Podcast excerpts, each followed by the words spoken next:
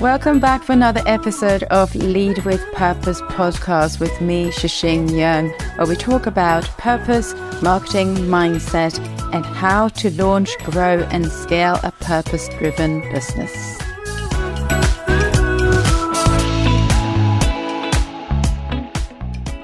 Hello, hello. Welcome to the first ever episode of Lead with Purpose podcast.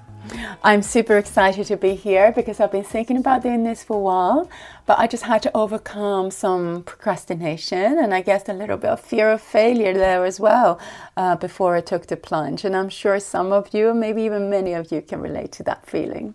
My name is Tze Ching and I am a social entrepreneur. I'm a mom, I'm a marketing expert, I'm a coach, mentor, I'm so many things. But the one thing that goes through all of that is I'm very purpose driven, just like many of you are. It is that sense of purpose that keeps me awake at night thinking of new ideas. It is that sense of purpose that gets me up in the morning wanting to make a difference. And it's also that sense of purpose that makes me want to start yet another project, even when everything seems to be stacked against it. It is also that sense of purpose that helps me grow as a person as a business owner and as a mom. And that is what this podcast is about. This podcast is about entrepreneurship. It's about how we launch, grow, and scale um, a business with purpose. It's also about how we grow as people, as business owners as well, because we can only grow um, a business as far as we let it. Uh, or, like my mentor, Tony Robbins, often says that the success of a business is 80% mindset and 20% skills. So, of course, what we do in our skills uh, makes a huge difference, but our mindset as leaders, as business owners, and as founders is also very, very important, if not more. So, in this podcast, we're going to be talking about both. We're going to be talking about entrepreneurship, we're going to be talking about mindset, and we're going to be talking about marketing. I'm going to be giving you lots and lots of practical marketing tips because why?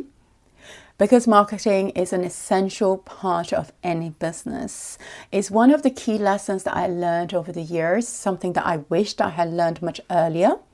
No marketing means no sales, no, no sales means no impact. It's just as simple as that.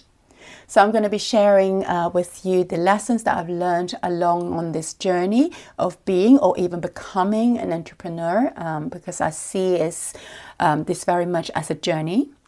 And believe me, after the 15 or so years of being on here, I have sort of learned a lot.